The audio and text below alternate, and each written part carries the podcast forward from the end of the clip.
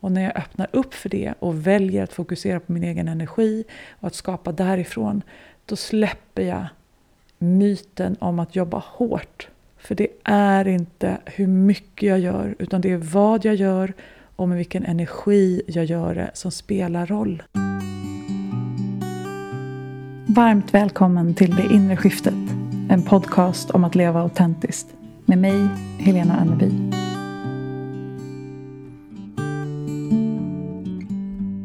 Hej vänner! Idag vill jag prata om ett ämne som ligger mig varmt om hjärtat. Nämligen myten om det hårda arbetet. Jag blir förvånad över hur ofta jag fortfarande hör och noterar att många av oss lever med idén om att vi måste jobba hårt för att uppnå något i här livet. Och jag vill påstå att det finns en annan väg. Ja, oh, herregud vad jag vill påstå det. Eh, jag har så mycket att säga om det här och jag känner hur inspirationen börjar flöda när jag börjar prata om det. Om du är nyfiken så välkommen att lyssna på ett annat perspektiv. Kanske finns det andra vägar än att hustle, effort, kämpa oss fram genom livet. Och på det temat så börjar vi som alltid med att landa. Jag dansade precis ganska vilt. Kommer tillbaka till varför jag gjorde det. Men jag känner att mitt, eh, mitt andetag kan behöva fördjupas lite och mitt, mina hjärtslag lugna ner sig en aning. Kanske är det samma för dig. Du får välja hur du vill landa just idag. Jag vill uppmuntra dig att notera var du är, och då menar jag mest fysiskt, mentalt, känslomässigt. Och identifiera vad du behöver kopplat till det här. Till där du är. Jag lägger in en liten lugn musikslinga här. Så du får möjlighet att göra den här incheckningen med dig själv på det sättet som du behöver. Jag är tillbaka om några sekunder.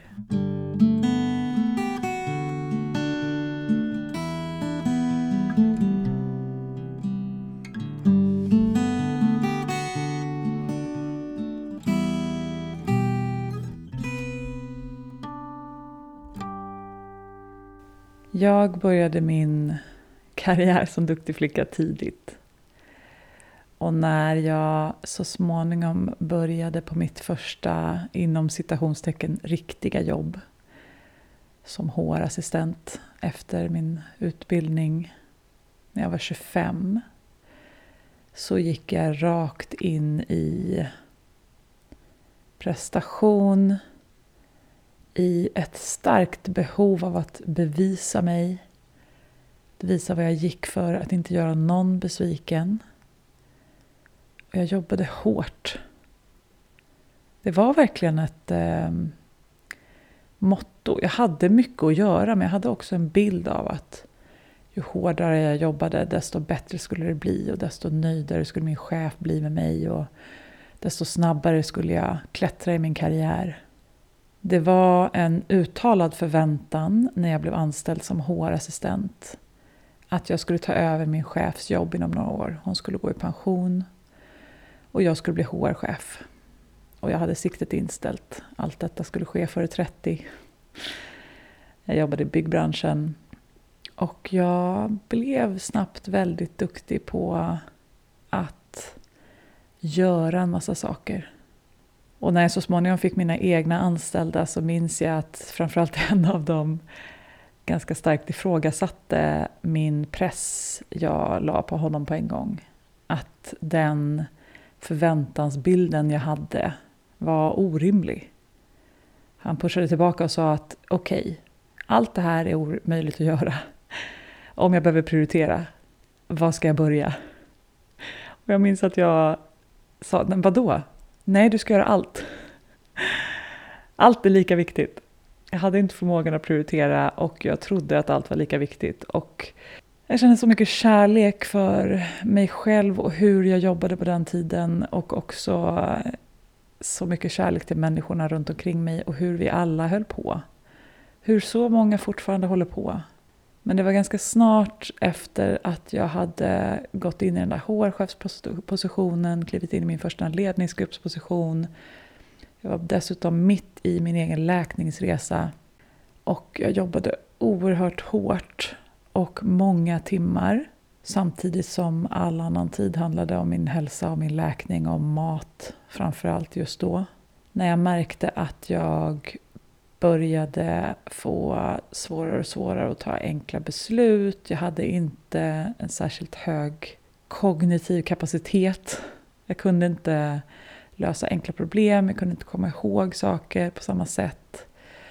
Jag sov sämre, jag prioriterade bort träningen, alla sociala aktiviteter och jag noterade att det här känns inte som att jag är på rätt väg. Och jag tror att eh, det här är varningstecken på någonting. Som HR-chef så jobbade jag väldigt mycket med människor som var utbrända eller som hade stressproblematik. Och jag såg nog att jag började eh, närma mig det som så många hade pratat om. Den där så kallade väggen. Det lämpade sig att det blev julledighet och jag eh, åkte upp till en stuga vi har i Dalarna och spenderade väldigt mycket tid själv ute i naturen och reflekterade och grät och sov. Men det som min duktiga flicka kunde hitta som ett argument för att förändra mitt beteende där och då, det var ju att jag är inte mitt bästa jag när jag jobbar på det här sättet. Jag levererar inte bra resultat just nu, för jag är dum i huvudet. Och då menar jag inte dum i huvudet som är elak eller så, utan dum i huvudet som att jag har mycket mer kapacitet än det här.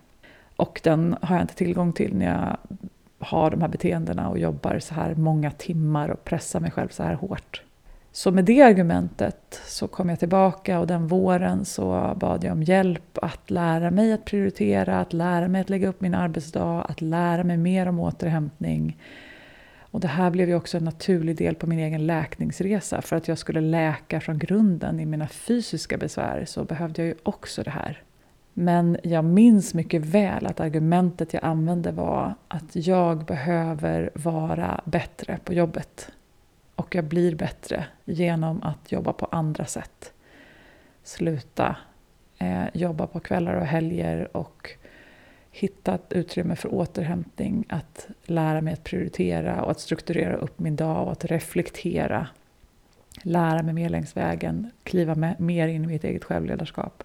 Och det hjälpte mycket. Så småningom så valde jag att lämna och bli egen företagare. Men jag kom ju fortfarande från en kultur av 8 till 5 och hade sett säljarna i de bolag jag hade jobbat för, hur man jobbade med försäljning och hur man jobbade med marknadsföring och helt plötsligt skulle jag göra allt det här själv och jag trodde att det fanns en mall. Så jag gick ut ur att vara en liten kugge i ett stort maskineri till att bli en egen maskin eller försöka bygga en egen maskin precis på det sättet som jag ville bygga den. Och jag försökte kopiera så som jag hade sett andra göra det och så som jag själv hade betett mig som anställd. Det vill säga jobba hårt måndag till fredag göra massa saker. Typ att varje nej leder närmare ett ja, skicka mejl, pusha saker, leverera, skapa massa saker och liksom fylla min tid på något sätt. Jobba hårt. Och eh, efter ungefär ett halvår av det här så var jag ganska slut, framförallt besviken och liksom, nej men, är det så här det ska vara att vara egen? Vad håller jag på med egentligen?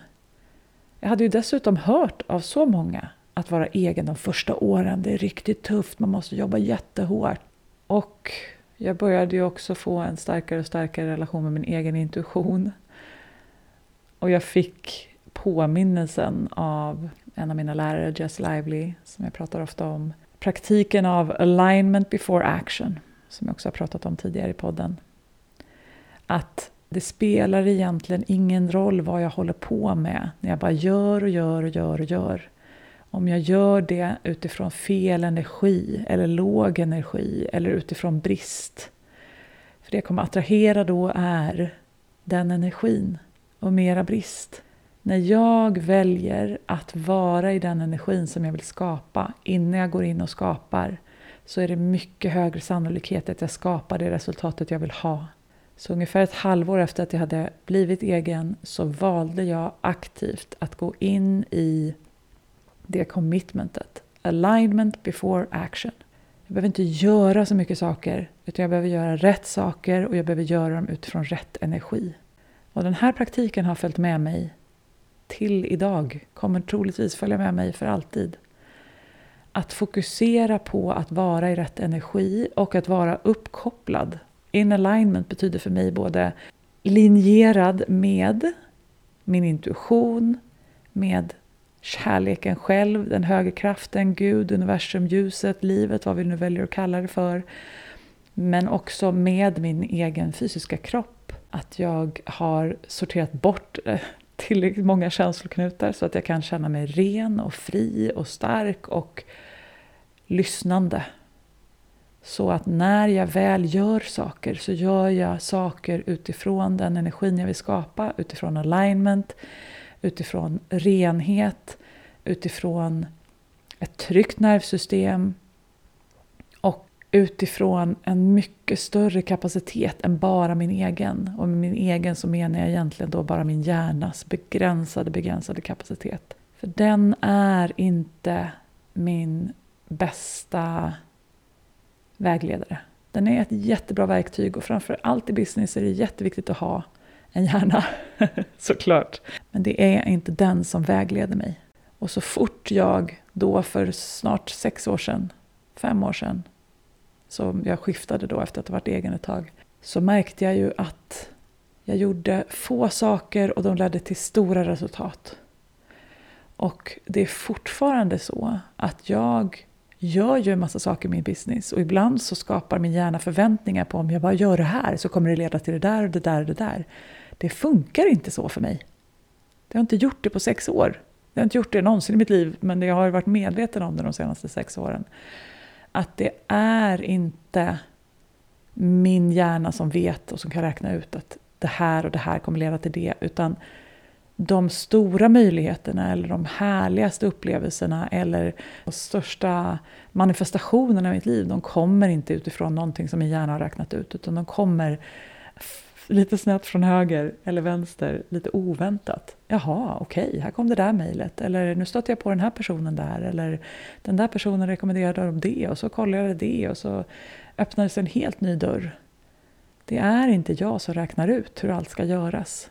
Och när jag öppnar upp för det och väljer att fokusera på min egen energi och att skapa därifrån, då släpper jag myten om att jobba hårt för det är inte hur mycket jag gör, utan det är vad jag gör och med vilken energi jag gör det som spelar roll. Jag får inte mer och bättre resultat ju hårdare jag jobbar.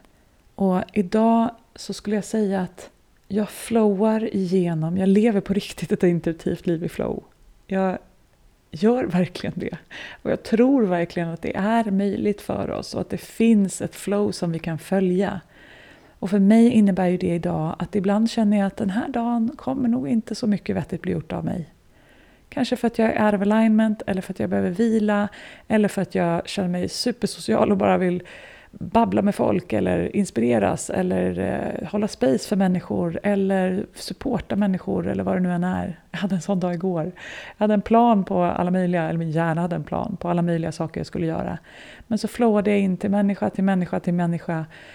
Och jag hade otroligt fina samtal och kände mig så behövd och supportad och sedd och inspirerad.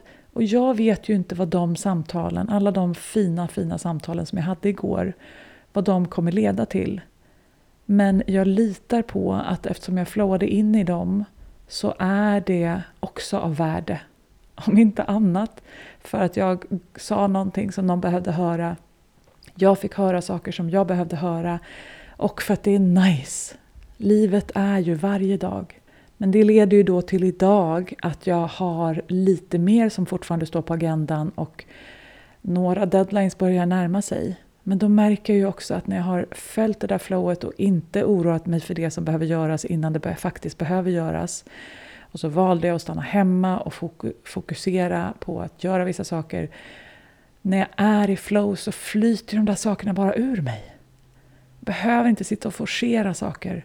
Utan när det är dags att göra det så blir det gjort och det blir gjort utan effort. Det blir gjort utan kamp. Det blir gjort utan att kämpa. Och ibland så blir inte saker gjorda och det går bra ändå. Ibland så blir de inte gjorda för att de inte ska göras. För att det inte är värdeskapande. Som anställd gjorde jag så många grejer som ingen brydde sig om. Eller som inte var värde. Och det är det som är en utmaning med att vara anställd, särskilt i ett stort bolag.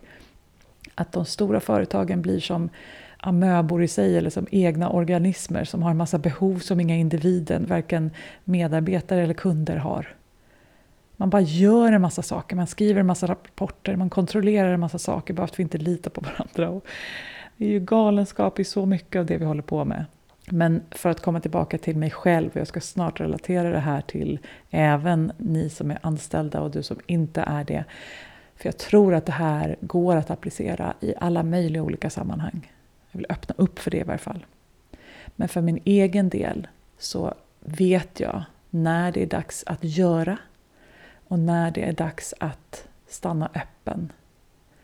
Och precis som jag sa innan så dansade jag i ungefär en kvart precis innan jag satte mig och skulle spela in det här. Och det var ju för att jag märkte att eftersom idag är en dag när jag har ett antal saker som behöver bli gjorda så gick jag in i ett gammalt mönster av min hjärna eller mitt nervsystem liksom reagerade på listan på något sätt.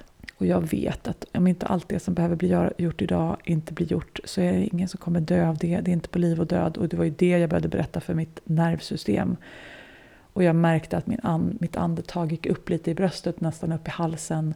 Och då vet jag att det är bättre att ta en paus och dansa ute. Andas, skaka på kroppen, blunda, känna på kroppen och vara i den. Det är mycket mer effektivt än att pusha mig igenom och försöka göra saker snabbare. Det blir inte bättre. Och det blir inte mer effektivt gjort på det sättet. Det är min fasta övertygelse. Och ofta när jag pratar om det här med människor idag så, så kan jag inte låta bli att skratta. För jag tycker att det är en väldigt gullig grej som vi människor håller på med. Att vi har någon sorts idé om att alla människor, och nu pratar jag generellt om människor som lever, eh, typ har ett kontorsjobb måndag till fredag.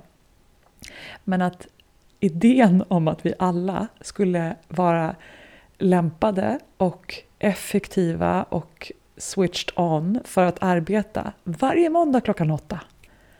Och den förmågan sen är slut eh, på fredag klockan fem. Med lite pauser däremellan för vila förhoppningsvis.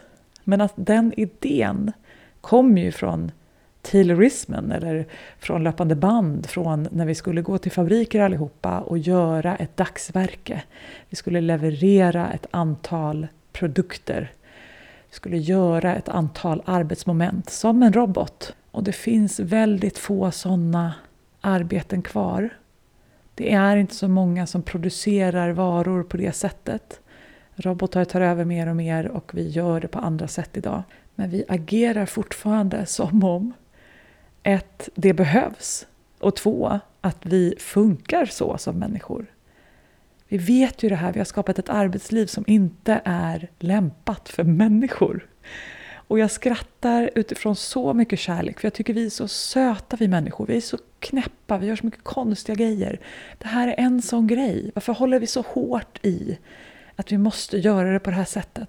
Och nu säger inte jag att vi ska omkullkasta allt det här imorgon, för det är klart att det är mycket som vilar på 8 till 5, måndag till fredag, eller vad vi nu väljer att titta på, som jag tror kommer förändras inom en ganska snar framtid.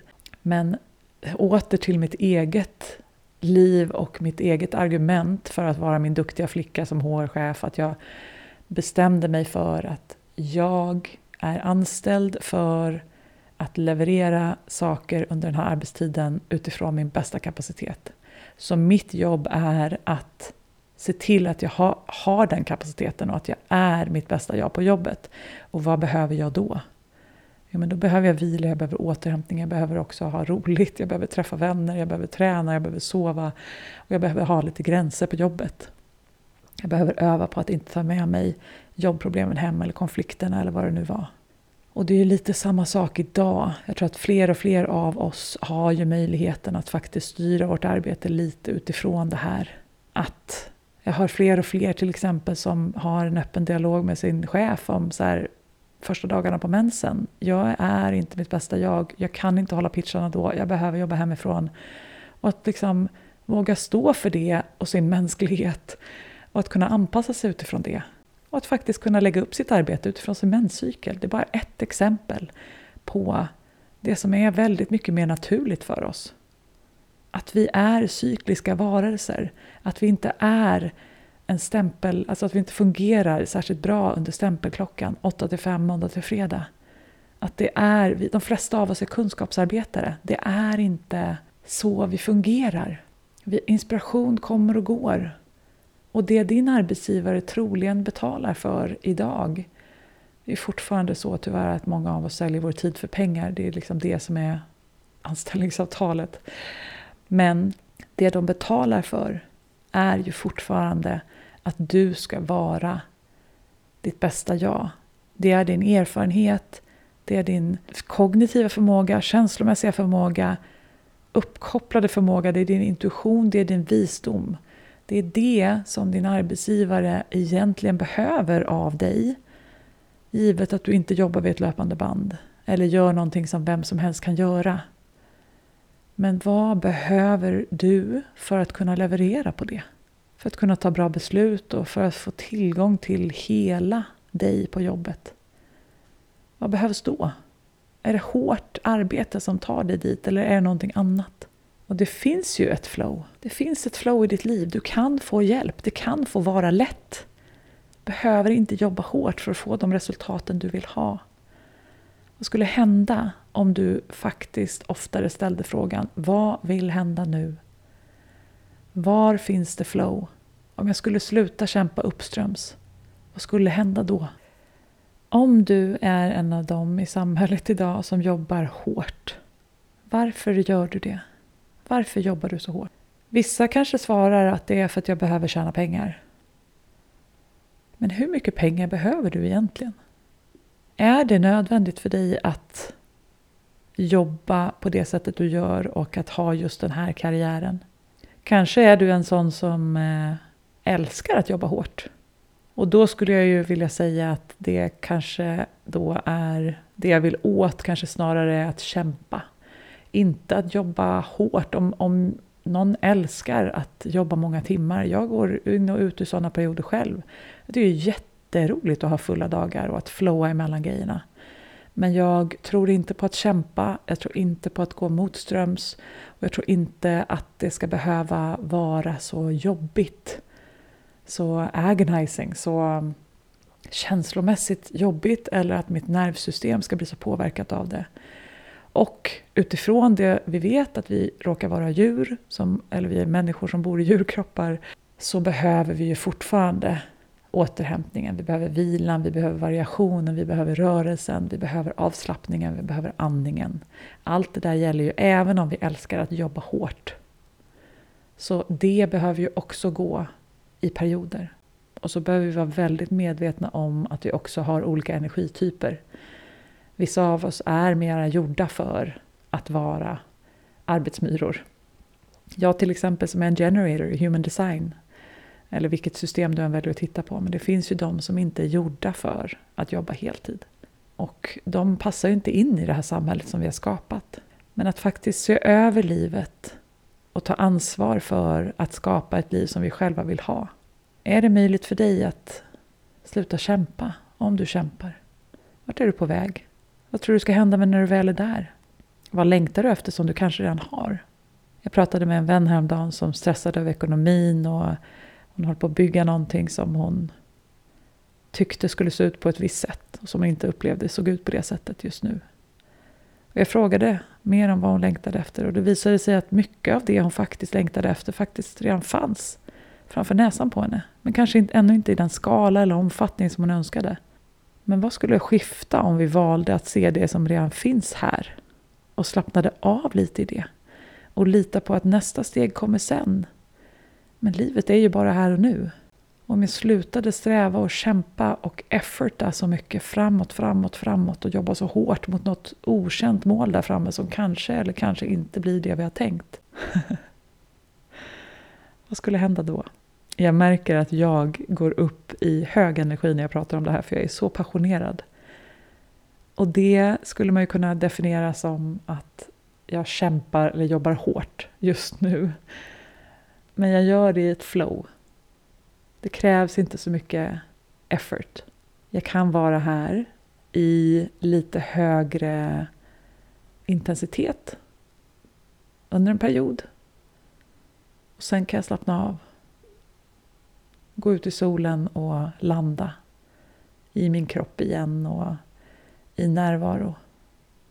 I en lite lägre, i ett lägre tempo igen. Vi kan skifta däremellan. Det ena är inte bra och det andra är inte dåligt. Det är bara olika och vi behöver vara medvetna om att hårdare jobb leder inte nödvändigtvis till bättre resultat. Vad nu det är för resultat vi är ute efter. Om du är anställd så vill jag uppmuntra till att prata med dina kollegor och medarbetare eller chefer om det här. Hur ser ni på hårt arbete? Vad har ni för erfarenhet av när resultaten har blivit som bäst i teamet eller på jobbet generellt? Och hur kan du vara ditt bästa jag på jobbet? Vilka förutsättningar behöver du för det? Vad behöver du sätta upp gränser för att faktiskt kunna leverera värdefulla resultat? Och inte bara en massa resultat. Eller göra en massa saker för görandets skull. Vad är på riktigt meningsskapande, värdeskapande kul för dig, utvecklande för företaget, givande för kunderna.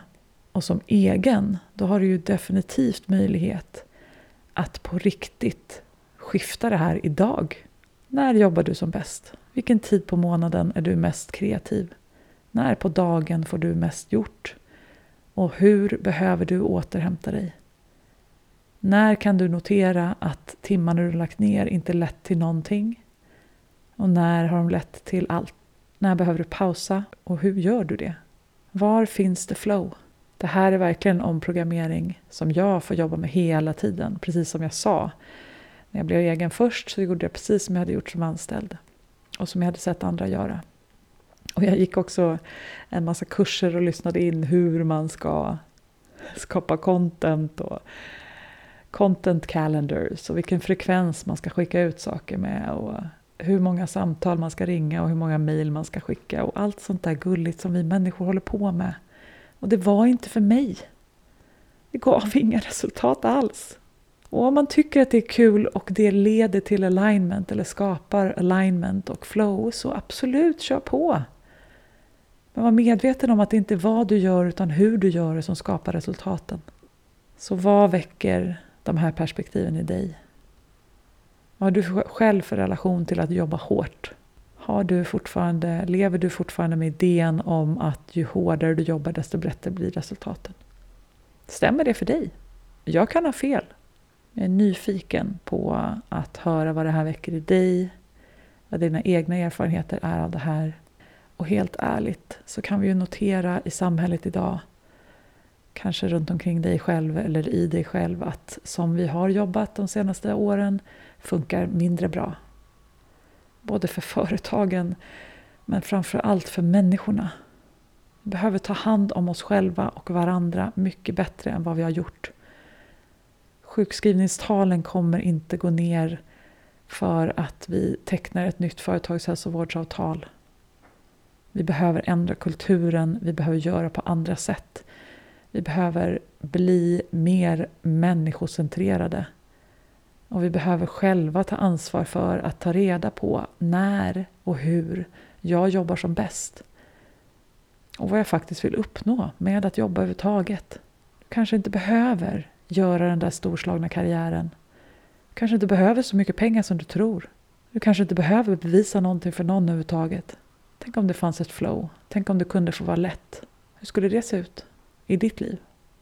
Som alltid, du får jättegärna dela med dig av vad det här samtalet väcker i dig Om du tänker på någon som du tror skulle behöva höra det här så dela vidare avsnittet. Och så fortsätter vi dialogen. Tack för att du är här. Tack för att du lyssnar.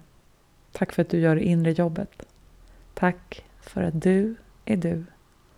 Med all min kärlek. Vi hörs snart igen. Om du är nyfiken på coaching, intuitionsarbete, mina böcker, onlinekurser eller vad som är aktuellt just nu så hittar du mig på Instagram under Helena Onneby eller via min hemsida helenaonneby.com. Signa gärna upp dig för mina love letters via länken i poddbeskrivningen och kom ihåg att prenumerera, dela och recensera podden om du gillar den och vill att fler ska hitta hit.